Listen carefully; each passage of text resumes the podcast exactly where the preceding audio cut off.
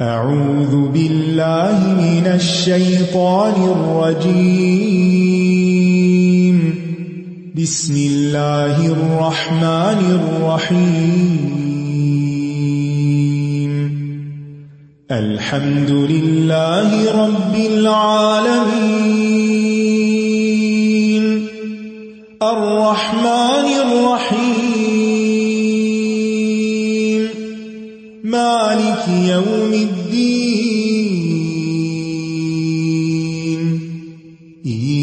إياك نعبد وإياك نستعين اهدنا الصراط المستقيم صراط الذين أنعمت عليهم غير المغضوب عليهم ولا الضالين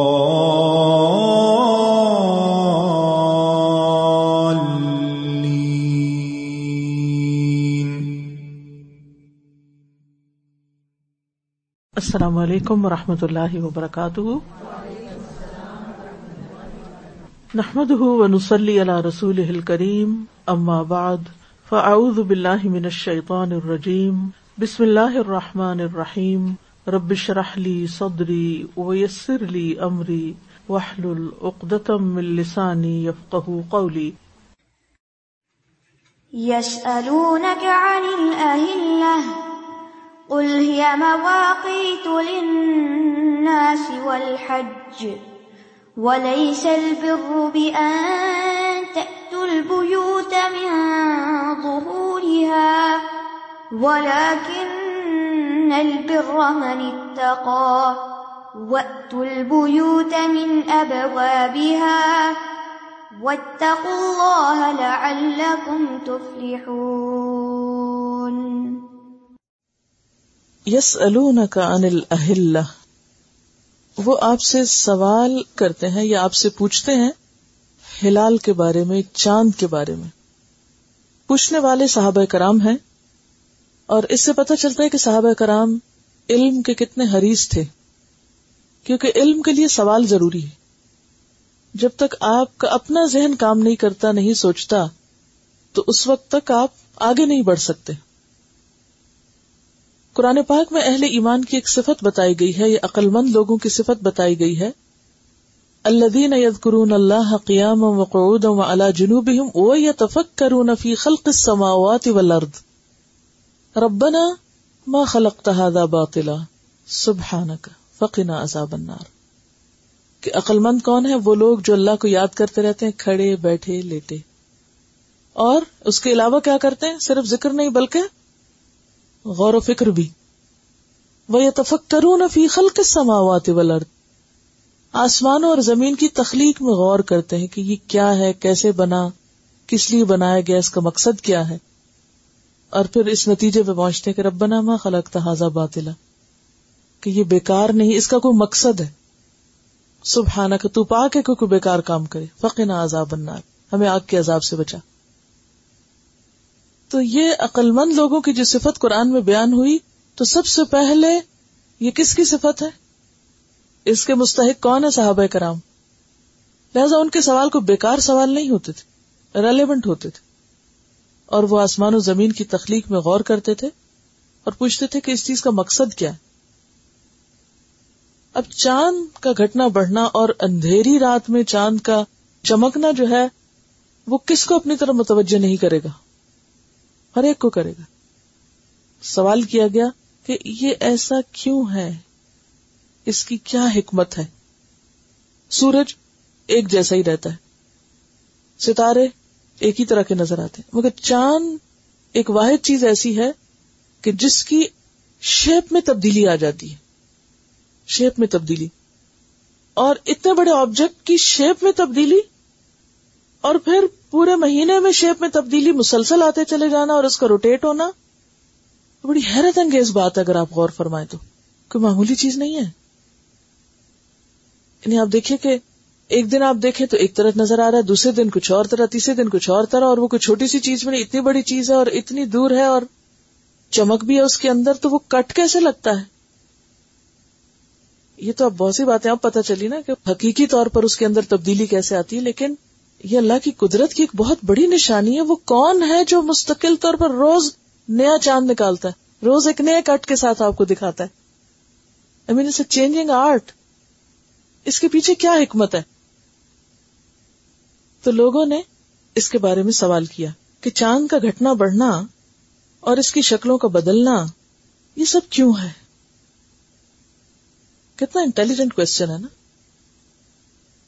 اور پھر وہی بات کہ دین اور دنیا ساتھ، ذکر کے ساتھ غور و فکر بھی۔ کل ہی مواقع کہہ دیجیے یہ کیلنڈر ہے۔ اب میں لفظ گھڑی نہیں استعمال کری، کیونکہ گھڑی گھنٹے بتاتی ہے، کیلنڈر تاریخیں بتاتا ہے۔ ٹھیک ہے؟ تو یہ ایک کیلنڈر ہے۔ عالمی کیلنڈر یا کائناتی کیلنڈر ہے۔ کیونکہ میقات کا لفظی معنی کیا ہے؟ وقت بتانے کا یا وقت مقرر کرنے کا ذریعہ یا طریقہ۔ تو یہ مواقع ہیں۔ لنا سے سارے لوگوں کے لیے۔ عام طور پر کیلنڈر ہم کہاں لگاتے نمایاں جگہ پر لگاتے نا۔ اونچا، جہاں سب دیکھ سکے اور گھر میں ہر بندے کے لیے الگ کیلنڈر تھوڑی ہوتا ہے۔ سارے گھر والوں کے لیے عام طور پہ ایک ہی کیلنڈر ہوتا ہے۔ سبھی اس سے فائدہ اٹھاتے تو یہ ساری انسانیت کے لیے اونچی جگہ پر ایک کیلنڈر جس میں روز کی ڈیٹ چینج ہوتی ہے۔ ایک تو آپ کے ڈیجیٹل کیلنڈر ہیں یا آپ کے کاغذوں کے کیلنڈر ہیں، ان میں آپ اگر ڈیٹ چینج کرنا چاہیں تو کیا کرتے ہیں؟ ہاتھوں سے کرتے ہیں یا کوئی سسٹم اس میں رکھتے ہیں۔ لیکن آٹومیٹک چینج ہے ایوری ڈے اور وہ اونچا لگا ہوا ہے جہاں سب کو نظر آتا ہے۔ مواقع تو لناس پورے گلوب پر، کہیں بھی آپ رہتے ہو۔ والحج، اور مسلمانوں کے لیے خاص طور پر اس میں یعنی ویسے تو کوئی مسلم اور نان مسلم سب کے لیے فائدے کی چیز ہے، لیکن مسلمانوں کا خاص طور پر فائدہ اس میں یہ ہے کہ اس کے ساتھ ان کی عبادات اور اللہ تعالی کے احکامات کی تعمیل متصل ہے یا جڑی ہوئی ہے۔ اس کا تعلق ہے۔ اب آپ دیکھیے کہ سوال جو تھا سو تھا، لیکن جواب میں کتنی حکمت ہے؟ اب یہاں طریقہ نہیں بتایا گیا کہ یہ ہوتا کیسے۔ یہ اللہ تعالیٰ کو پتا تھا، انسان خود ہی غور و فکر کریں گے پتا چل جائے گا ان کو کہ کیا ہوتا ہے، کیسے ہوتا ہے۔ لیکن اس کا جو اصل مقصد ہے، اس پر نظر رکھی گئی۔ یعنی قرآن با مقصد کتاب ہے۔ یہ کوئی سائنسی معلومات کی کتاب نہیں ہے۔ کسی بھی لمحے مقصد پیچھے نہیں جاتا۔ اچھا سوال کا جواب دینے کے ساتھ ہی موقع کی مناسبت سے فائدہ اٹھاتے ہوئے ایک اور غلطی کی بھی اصلاح کر دی گئی، ایک ہی آیت کے اندر۔ اور وہ کیا ہے؟ کہ مومن ایک با مقصد انسان ہوتا ہے اور وہ الٹے سیدھے کام نہیں کرتا یا دین کو اپنی مرضی کے مطابق نہیں ڈالتا اور ایسی رسموں کی پابندی نہیں کرتا جن کے پیچھے کوئی سینس نہ بنتی ہو۔ ولی سلبر انت البیوت من ظہورها ولاکن البر من اتقا وقت البیوت من ابوابها کہ یہ کوئی نیکی کا کام نہیں کہ تم گھروں میں پیچھے کی طرف سے آؤ۔ جیسے کہ پہلے بھی عرض کیا میں نے کہ اہل عرب کے ہاں رواج یہ تھا کہ وہ حج کے لیے جب ایک دفعہ نکلتے، تو پھر اگر واپس لوٹنا پڑتا کسی کام سے، تو دروازے سے اندر نہیں جاتے تھے۔ تو حضرت برا فرماتے ہیں کہ یہ آیت ہم انصاری لوگوں کے حق میں نازل ہوئی۔ وہ جب حج کر کے واپس آتے تو دروازوں سے نہ آتے، پچھواڑے سے آتے۔ ایک دفعہ ایک انصاری دروازے سے اندر آ گیا تو سب اسے خوب لانت ملامت کرنے لگے۔ تو اس وقت یہ آیت اتری کہ اس میں تو کوئی نیکی کی بات نہیں کہ جو لوگ اپنے آپ کو پیچھے کی طرف سے آنے پر زیادہ نیک سمجھتے ہیں اور اگر کوئی دروازے سے آ جائے تو اس کو غلط سمجھتے ہیں۔ یہ تو ایسی بات ہے جس کے پیچھے کوئی لاجک نہیں، کوئی اس کی تک نہیں سینس نہیں۔ وقت البیوت من ابواب سیدھے کام کیا کرو، دروازے سے آؤ گھر میں۔ اور اصل کرنے کا کام کیا؟ وتق اللہ اللہ سے ڈرو۔ لال لکم تفلحون، تاکہ تم فلاح پاؤ، کامیاب ہو جاؤ، کیونکہ کامیابی ہے ہی تکوا میں۔ وقاتلوا في سبيل الله الذين يقاتلونكم ولا تعتدوا. إن الله لا يحب المعتدين.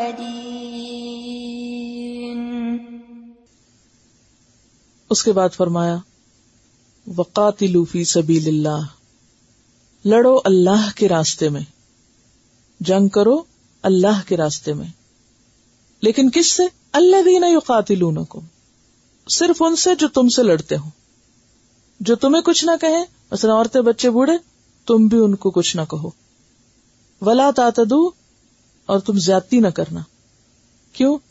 اس لیے کہ ان اللہ لا يحب المعتدین، اللہ زیادتی کرنے والوں کو پسند نہیں کرتا۔ تو یہاں یہ بتا دیا گیا کہ مومن کی جنگ کس مقصد کے لیے ہوتی ہے؟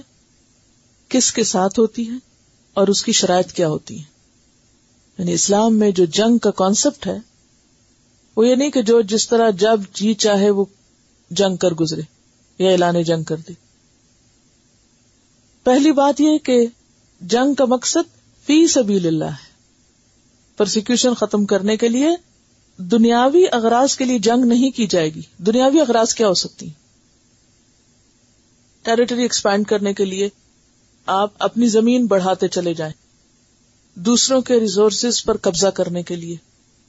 کیونکہ فلاں ملک میں فلاں ریسورسز ہیں، لہٰذا اس کے اوپر حملہ کر کے وہاں سے اس کو اپنے قابو میں کر لو۔ یہ اسلام میں اس کی کوئی اجازت نہیں، کوئی گنجائش نہیں۔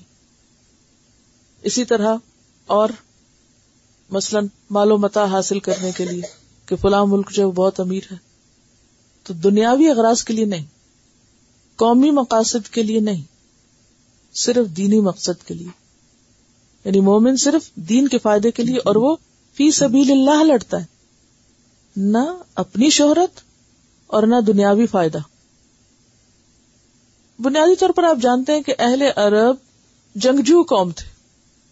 اور ان کے ہاں باہمی قبائلی چپکلشیں عام طور پر باہمی جنگوں پر منتج ہوتی۔ اور وہ جنگیں ان کی کس غرض سے ہوتی تھی اربوں کی لڑائیاں کس غرض سے تھیں؟ کسی مقصد کے لیے؟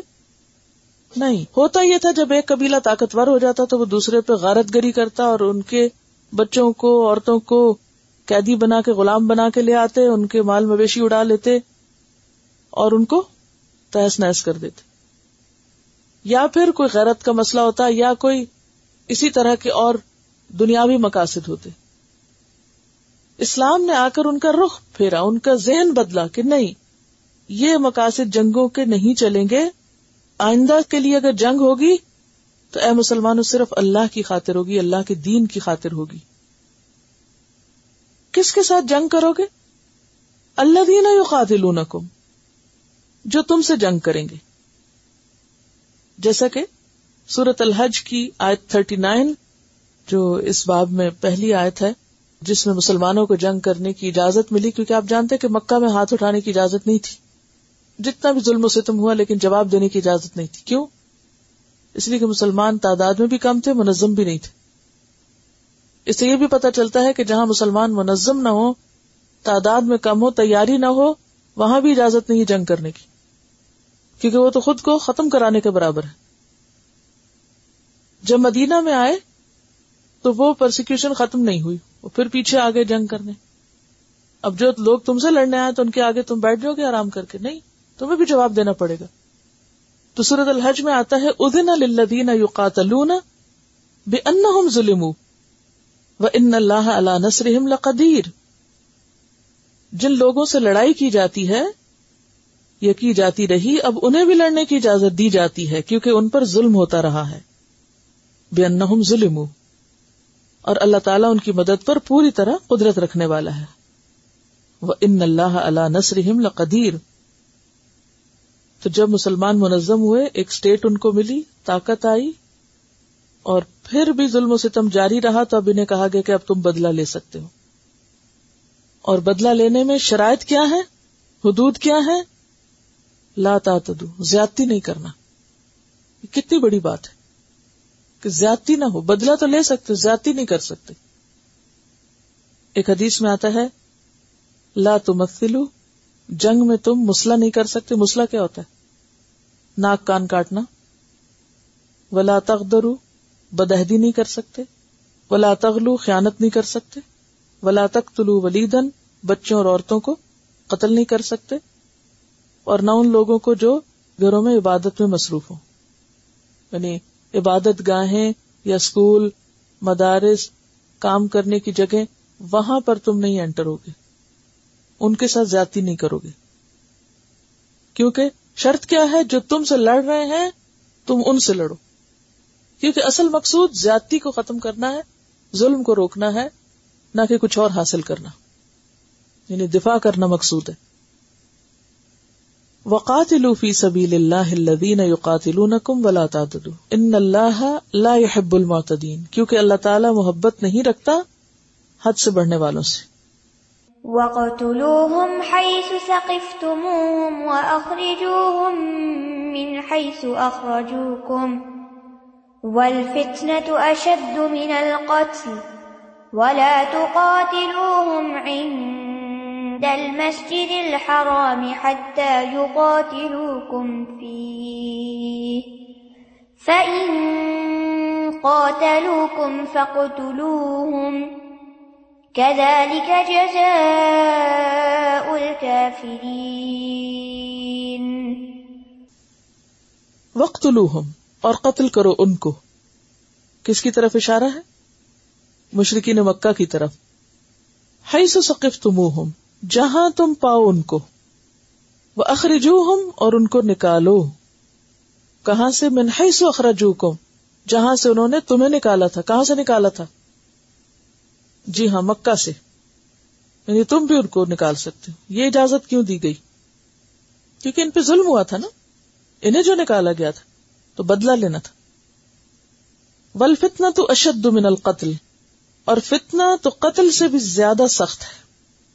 فتنے سے مراد کیا ہے؟ دین سے روکنا۔ یعنی یہ اہل مکہ جو تمہیں دین سے روکتے ہیں اور دین کی وجہ سے تم سے جنگ کر رہے ہیں۔ تو اس ظلم سے تم کو ختم کرنا ہوگا۔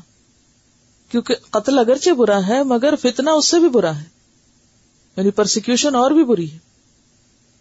ولا تو قاتل اندل مسجد الحرام۔ اور دیکھو، اگر تمہیں اپنے دشمنوں سے لڑنا ہی ہے، تو تم مسجد حرام کے پاس جا کے نہیں لڑو گے حتیٰ یو قاتل فی حتیٰ کہ وہ تم سے لڑے وہاں پر۔ یعنی اگر وہ وہاں لڑیں گے، تو تمہیں وہاں بھی پھر لڑنا پڑے گا ادر وائز نہیں۔ یعنی حرم کے علاقے میں جنگ کرنا، خون بہانا ممنوع ہے۔ لیکن اگر کوئی اور حرمت پامال کر رہا ہے تو پھر حرمتوں کا بھی بدلا ہے۔ ان قاتلو کم فخت پھر اگر وہ تم سے لڑے تو تم بھی ان کو مار سکتے ہو۔ کدال کا جزا الکافرین، یہی جزا ہے انکار کرنے والوں کی، کافروں کی۔ اب آپ دیکھیے کہ عموماً جو اسلام پر بہت زیادہ الزام تراشی کی جاتی ہے کہ اسلام نے جنگ کا حکم دے کر ایک مستقل دنیا میں بدمنی پیدا کر دی اور مسئلہ امن ہو گیا۔ تب آپ دیکھیے کہ اس کانٹیکسٹ میں یہ جو تعلیمات ہیں وہ لوگوں کو کیوں یاد نہیں رہتی؟ کہ جنگ تو ہر دور میں اور ہر علاقے میں کسی نہ کسی شکل میں ہوتی رہی۔ لیکن یہ پابندیاں جو مسلمانوں پہ لگائی گئی کیا کوئی اور ان پابندیوں کا خیال رکھتا ہے؟ دنیاوی جنگیں کس مقصد کے لیے ہوتی ہیں؟ دنیا کے لیے ہوتی ہیں۔ اسلام میں دنیا کے لیے جنگ کرنا منع ہے۔ اگر کوئی شخص دنیا کی خاطر جا رہا ہے اور بظاہر مجاہد اپنے آپ کو کہہ رہا ہے تو کہنے سے کوئی مجاہد نہیں ہوگا۔ کسی شخص نے پوچھا تھا آپ صلی اللہ علیہ وسلم سے کہ اگر کوئی شخص اللہ کے لیے لڑتا ہے اور دنیا کے لیے بھی لڑتا ہے تو اس کی لڑائی کس کے لیے ہوگی؟ تو کیا بتایا گیا؟ آپ نے کیا فرمایا تھا؟ کہ جو شخص ایسا ہو کہ جس کی نیت یہ ہو کہ کلمت اللہ لیا اللہ کا کلمہ بلند ہو، فہو فی سبیل اللہ۔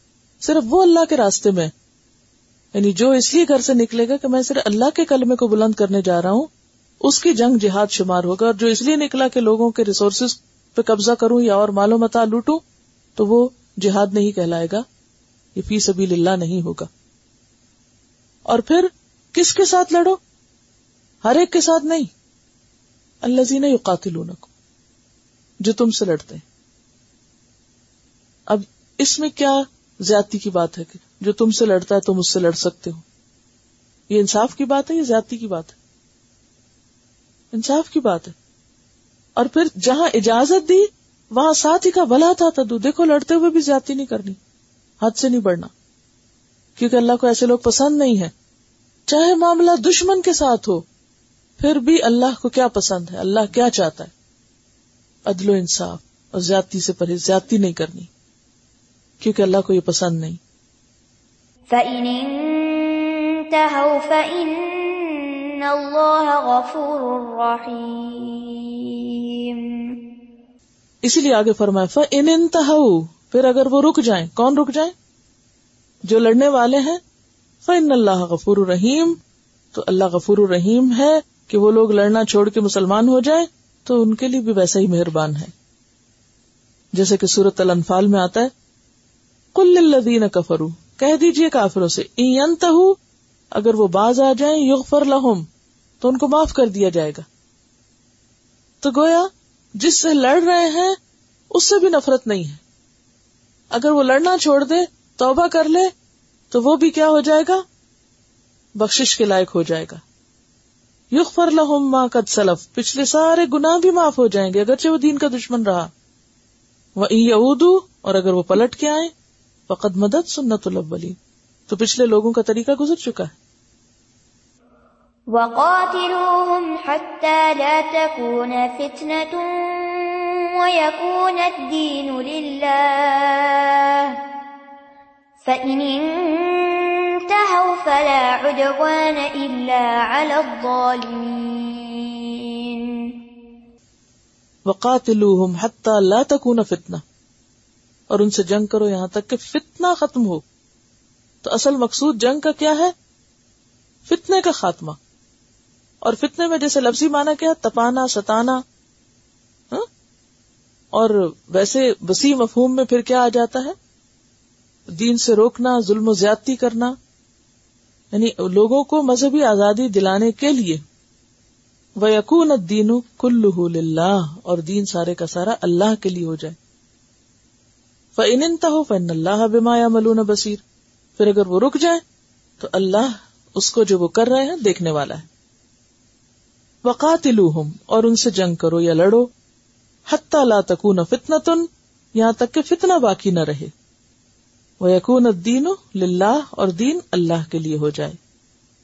انتا ہو پھر اگر وہ باز آ جائیں فلاح ادوان اللہ ظالمین تو ظالموں کے سوا کسی پر بھی زیادتی نہ ہوگی۔ تو ظالم کون ہے؟ ہم؟ جو دوسروں پر ظلم و ستم کرتے ہیں، تو جو ظلم و ستم کرنے والے لوگ ہیں، ان کو پکڑا جائے گا اور باقی لوگوں کو نہیں، باقی چھوڑ دیے جائیں گے۔ اسی لیے آپ دیکھیں کہ جنگ بدر کے قیدیوں میں سے اقوا بن نبی معیت اور نظر بن حارث، ان دو کو مارا گیا تھا سر۔ فتح مکہ کے موقع پر انس بن مالک کہتے ہیں کہ فتح مکہ کے دن آپ صلی اللہ علیہ وسلم سر پہ خود پہنے ہوئے تھے یعنی لوہے کی ٹوپی۔ مکہ میں داخل ہوئے، جب آپ نے خود اتارا تو ایک شخص کہنے لگا، اے اللہ کے رسول صلی اللہ علیہ وسلم، عبداللہ بن قتل، کعبہ کا پردہ پکڑے ہوئے لٹک رہا ہے، آپ نے فرمایا اسے قتل کر دو۔ یعنی جو ان میں سے ظالم تھے، چند ایک، ان کو بھی مہلت دی گئی جو توبہ کریں، کر لیں۔ اور جنہوں نے نہ توبہ کی اور نہ ہی سرنڈر کیا، پھر ان کو ختم کیا گیا۔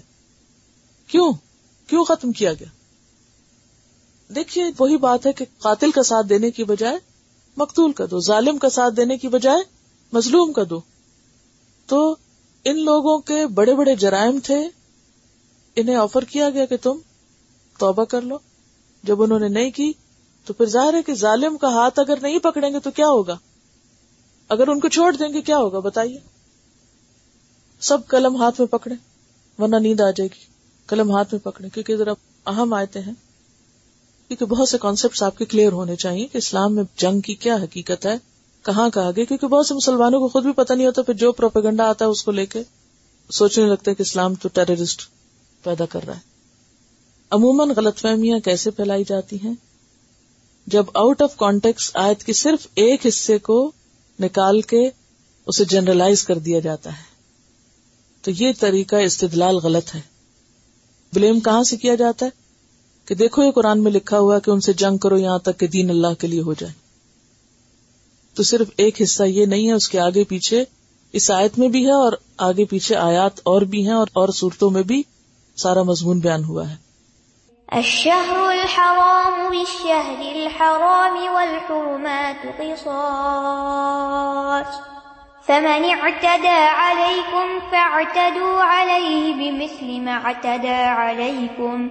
واتقوا الله واعلموا ان الله مع المتقين.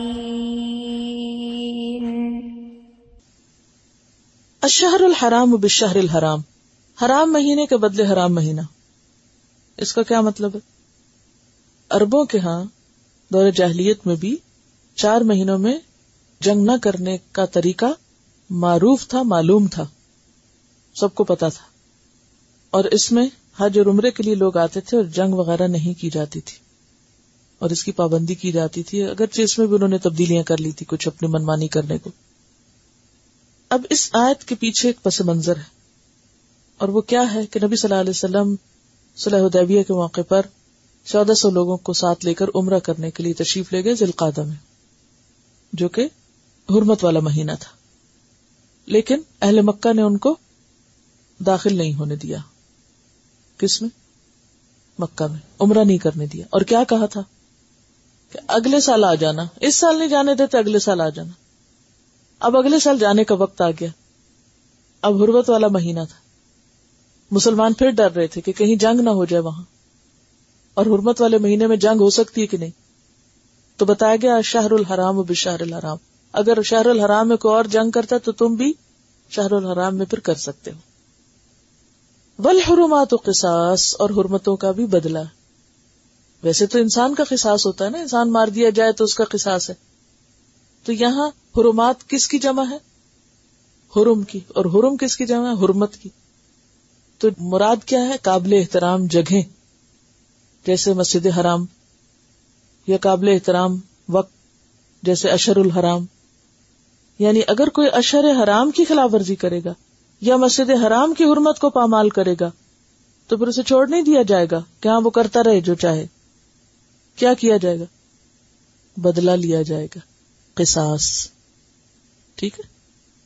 یعنی مسلمانوں سے کہا جا رہا ہے کہ اب تم پھر عمرے پہ جا رہے ہو، پھر حرمت والا مہینہ، حرمت والی جگہ مکہ اور حرم۔ اب وہ تم سے اگر وہاں جنگ شروع کرتے دیکھے نا، دشمن کے گھر جانا کیا مانے رکھتا ہے؟ تھوڑی سی تاریخ پتا ہے نا آپ کو کہ مسلمان پہلے مکہ میں تھے، حضور صلی اللہ علیہ وسلم، پھر وہاں سے ظلم و ستم ہوا، ہجرت کر کے مدینہ آ گئے، مدینہ آ کے بھی چین سے نہیں بیٹھنے دیا، پھر جنگ بدر ہوئی عہد ہوئی اور یہ سب۔ اور پھر اس کے بعد اللہ تعالیٰ نے آپ صلی اللہ علیہ وسلم کو خواب دکھایا کہ آپ مسجد حرام میں داخل ہوئے ہیں۔ تقریباً پانچ سال گزر گئے تھے۔ مسلمان واپس نہیں مکہ جا پا رہے تھے۔ تو مکہ تو سب کے لیے تھا۔ حرمت والی جگہ تھی۔ عبادت کی جگہ تھی۔ تو مسلمانوں کا بھی اکولی حق تھا۔ تو مسلمانوں کو اللہ کے حکم سے آپ صلی اللہ علیہ وسلم نے تیار کیا اور ساتھ لے کے چلے گئے۔ جب وہ قریب پہنچے تو انہوں نے کہا، ہم تو اندر بالکل نہیں آنے دیں گے۔ اور پھر آپ کو معلوم ہے حضرت عثمان کے قتل کی خبر مشہور ہوئی اور پھر وہ وہاں معاہدہ ہوا جس کو صلح حدیبیہ کہا جاتا ہے، پھر یہ طے ہوا کہ اگلے سال آ کے عمرہ کر رہے مسلمان قریب پہنچ کے واپس آ گئے۔ اوہ سر تم والی بات اسی سے ریلیٹڈ ہے کہ گھیر لیے گئے۔ اور اسی موقع پر آپ صلی اللہ علیہ وسلم نے پھر قربانی کر دی تھی اور احرام کھول دیا تھا۔ اور پھر ایک عام حکم دیا گیا کہ اگر کوئی اور بھی آئندہ روکا جائے، مسجد احرام میں داخل نہ ہونے دیا جائے، احرام کی حالت میں تو وہ کیا کرے؟ قربانی کر کے احرام کھول دے۔ دم دے دے عام لفظوں میں۔ سمجھ گئے بات؟ تو یہاں بھی کیا کہا جا رہا ہے؟ اب تم جا رہے ہو حرام مہینے میں اور وہاں پر بھی حرمت کا احساس کرنا چاہیے۔ لیکن چون تم جا رہے ہو دشمنوں کے گھر یعنی دشمنوں کے چنگل میں ایک طرح سے جا رہے ہو، مکہ میں سارے آپ کے مخالف تھے جو بار بار جنگیں کرنے آ رہے تھے۔ اب انہیں کے شہر میں جا کے عمرہ کرنا بھی کوئی خطرے سے خالی تو نہیں تھا نا؟ کسی بھی دشمن کے گھر جانا کیا مان رکھتا ہے؟ چاہے آپ کا گھر آپ خطرے میں ہے اب مسلمانوں کے ذہن میں سوال ہے کہ اس حال میں ہمیں دفاع کرنا ہے، اپنا کہ نہیں کرنا؟ حرمت والا مہینہ ہے، حرمت والی جگہ ہے۔ تو اس کا جواب ہے یہ آیت کہ کیا ہے؟ اشہر الحرام بشہر الحرام والحرمات قصاص۔ فمن اعتدى علیکم، تو جو بھی تم پہ زیادتی کرے فاتدو علیہ، تو اس پہ تم بھی زیادتی کر سکتے ہو۔ لیکن کتنی بمثل ما تدا علیکم، کیسا عدل ہے کہ جتنی اس نے تم پہ زیادتی کی؟ زیادہ نہیں۔ دشمن کے ساتھ بھی زیادتی نہیں، صرف بدلہ لینے کی حد تک بات ہے۔ وطخ اللہ اور اللہ سے ڈرو، پھر تقوا کی بات۔ والمو اور جان لو ان اللہ مال متقین اللہ تقوا والوں کے ساتھ۔ اگر تمہارے اندر تقوا ہوگا، اللہ تمہارا ساتھ دے گا۔ تقوا کیا ہوتا ہے؟ خدا کے خوف سے غلط بات نہ کرنا، کسی پہ الزام نہ دھرنا، خدا کے خوف سے کسی کا حق نہ روکنا، اس کو اس کے حق سے منع نہ کرنا۔ جب انسان کے اندر اللہ کا ڈر آ جاتا نا، پھر اس کی زندگی سے جھوٹ، فریب، دھوکہ، دہی سب نکلنے لگتا ہے۔ اسی کا نام تقوا ہے۔ تقوا ہا ہونا، ہاتھ سے اشارہ کر کے آپ نے سینے کی طرف فرمایا، دل کی طرف کہ تقوا یہاں ہوتا ہے۔ یعنی خدا کا ڈر جس دل میں ہو پھر وہ کسی کے ساتھ ظلم کر ہی نہیں سکتا۔ اور جو تقوا اختیار کرے گا، اگرچہ اس کے پاس دنیاوی اسباب کم بھی ہوں گے، تو اللہ کی مدد اس پر آئے گی۔ کیونکہ مسلمان اب بھی کمزور تھے نا۔ تب ان کو یہ فکر تھی کہ ہم تھوڑے سے ہیں اور ہم وہاں جا رہے ہیں، پھر ہمارا کیا ہوگا؟ تمہارے ساتھ اللہ کی مدد ہوگی، لیکن اللہ کی مدد کب اور کس وقت کسی کے ساتھ ہوتی جب اس کے اندر تقوا ہو؟ آج کے دور میں اگر مسلمانوں کے ساتھ اللہ کی مدد نہیں، تو وجہ کیا ہے؟ تقوا کی کمی ہے۔ ہم دوسروں کو باہر بلیم کرتے رہتے ہیں۔ ہمیں اپنی فکر کرنی چاہیے اور اپنی اصلاح کی طرف توجہ دینی چاہیے۔ آج اگر ہم مسلمانوں کی ساری کوششیں ناکام ہو رہی ہیں، تو اس کی بنیادی وجہ ان کے اپنے اندر کی کوتا ہے۔ دوسروں کی پلاٹنگ اور پلاننگ وہ تو ہر دور میں رہی۔ ہر کوئی اپنے مفادات کو بچانے کے لیے سوچتا ہے، تدبیر کرتا ہے، اس کو تو آپ نہیں روک سکتے۔ اگر آپ کا دشمن اپنے مفاد کو بچانے کے لیے تدبیر کر رہا ہے، تو یہ اس کا حق ہے۔ اللہ نے آپ کو بھی عقل دی تدبیر کرے۔ لیکن یہ رونا روتے رہنا، فلاں ہمارے خلاف سازش کر رہا ہے، فلاں سازش کر رہا ہے، اور اپنی فکر نہ اور نہ اپنی خبر ہو کہ ہماری کوتاہیاں کیا ہیں، تو اس سے کبھی حال نہیں بدلا کرتا۔ اور ویسے بھی اللہ تعالیٰ نے مسلمانوں کو دنیا میں لڑنے والا بنا کے نہیں بھیجا اور جنگیں کرنے کے لیے نہیں بھیجا۔ کس لیے بھیجا؟ کہ وہ اللہ کا پیغام بندوں تک پہنچائے اور پیغام انسان اس کو پہنچا سکتا ہے جس کے ساتھ خیر خواہی ہو، نفرت نہ ہو۔ جنگ ہمیشہ نفرت پھیلاتی ہے۔ تو مسلمان نفرتوں سے بچتا ہے۔ جنگ ضرورت کے وقت کرتا ہے، جنگ اس کی زندگی کا مقصد نہیں ہوتا۔ قرآن پاک میں یہاں پر بھی کیا فرمائے کہ جس کے اندر تقوی ہوگا، اس کو اللہ کی مدد حاصل ہوگی۔ سورت النحل میں آتا ہے ان اللہ مع الذین اتقوا والذین هم محسنون۔ بے شک اللہ ان لوگوں کے ساتھ ہے جو تقوی اختیار کرتے ہیں اور وہ جو محسن ہے تقوی کے ساتھ اور کیا چیز اللہ کی مدد کا مستحق بناتی ہے؟ احسان۔ تو احسان کس چیز کا نام ہے؟ دوسروں کے ساتھ زیادتی کرنے کا نام۔ احسان نام ہے اس چیز کا کہ دوسرے زیادتی کر بھی جائیں تو برداشت کر جاؤ، صبر کرو اور جواب میں پھر بھی اچھا کرو۔ حق سے زیادہ دینا اسی طرح حضرت موسا اور ہارون علیہ السلام کو اللہ سبحان تعالیٰ نے فرمایا ان معکما اسما و ارا۔ جاؤ فرعون کے دربار میں میں تمہارے ساتھ ہوں۔ میں سن بھی رہا ہوں، دیکھ بھی رہا ہوں۔ تو تقوی والے تھے نا، اس لیے ساتھ ہوں۔ پھر اسی طرح حضرت ابو بکر صدیق کو آپ صلی اللہ علیہ وسلم غار سور میں کیا کہہ کے تسلی دے رہے تھے۔ اللہ ہمارے ساتھ مت ڈرو۔ ان اللہ ہمارا یہ اتنے یقین کے ساتھ کون کہہ سکتا ہے جب دشمن ساتھ ہو؟ کڑا کون کہہ سکتا جس کے دل میں تکوا ہو۔ پھر اسی طرح، ویسے تو اللہ تعالیٰ ہر ایک کے ساتھ ہے اکرب ہے حبل الورید سے، لیکن حقیقی مدد بندے کے پاس اللہ کی طرف سے اس وقت آتی جب بندہ اپنے آپ کو خالص کر لیتا ہے، اللہ کے لیے، اپنی نیت کو خالص کر لیتا اپنے عمل کو درست کر لیتا ہے اور اپنے اندر تکوا پیدا کرتا ہے۔ اور تکوا کیا ہے؟ اللہ کی نافرمانی سے بچنا۔ چاہے اندرونی یا بیرونی کتنے بھی اسباب ہوں، صرف اللہ کی خاطر غلط کام نہ کرنا۔ وَأَنفِقُوا فِي سَبِيلِ اللَّهِ وَلَا تُلْقُوا بِأَيْدِيكُمْ إِلَى التَّهْلُكَةِ وَأَحْسِنُوا إِنَّ اللَّهَ يُحِبُّ الْمُحْسِنِينَ. وَأَنفِقُوا فِي سَبِيلِ اللَّهِ۔ اب آپ دیکھیے چاہے حج پہ جانے کا وقت ہو یا جہاد پہ جانے کا، کس چیز کی ضرورت ہوتی ہے؟ مال کی۔ اللہ کے راستے میں خرچ کرو۔ انفقوا فی سبیل اللہ خرچ کرو اللہ کے راستے میں، کیونکہ اس کے بغیر بہت سے کام ہو نہیں سکتے۔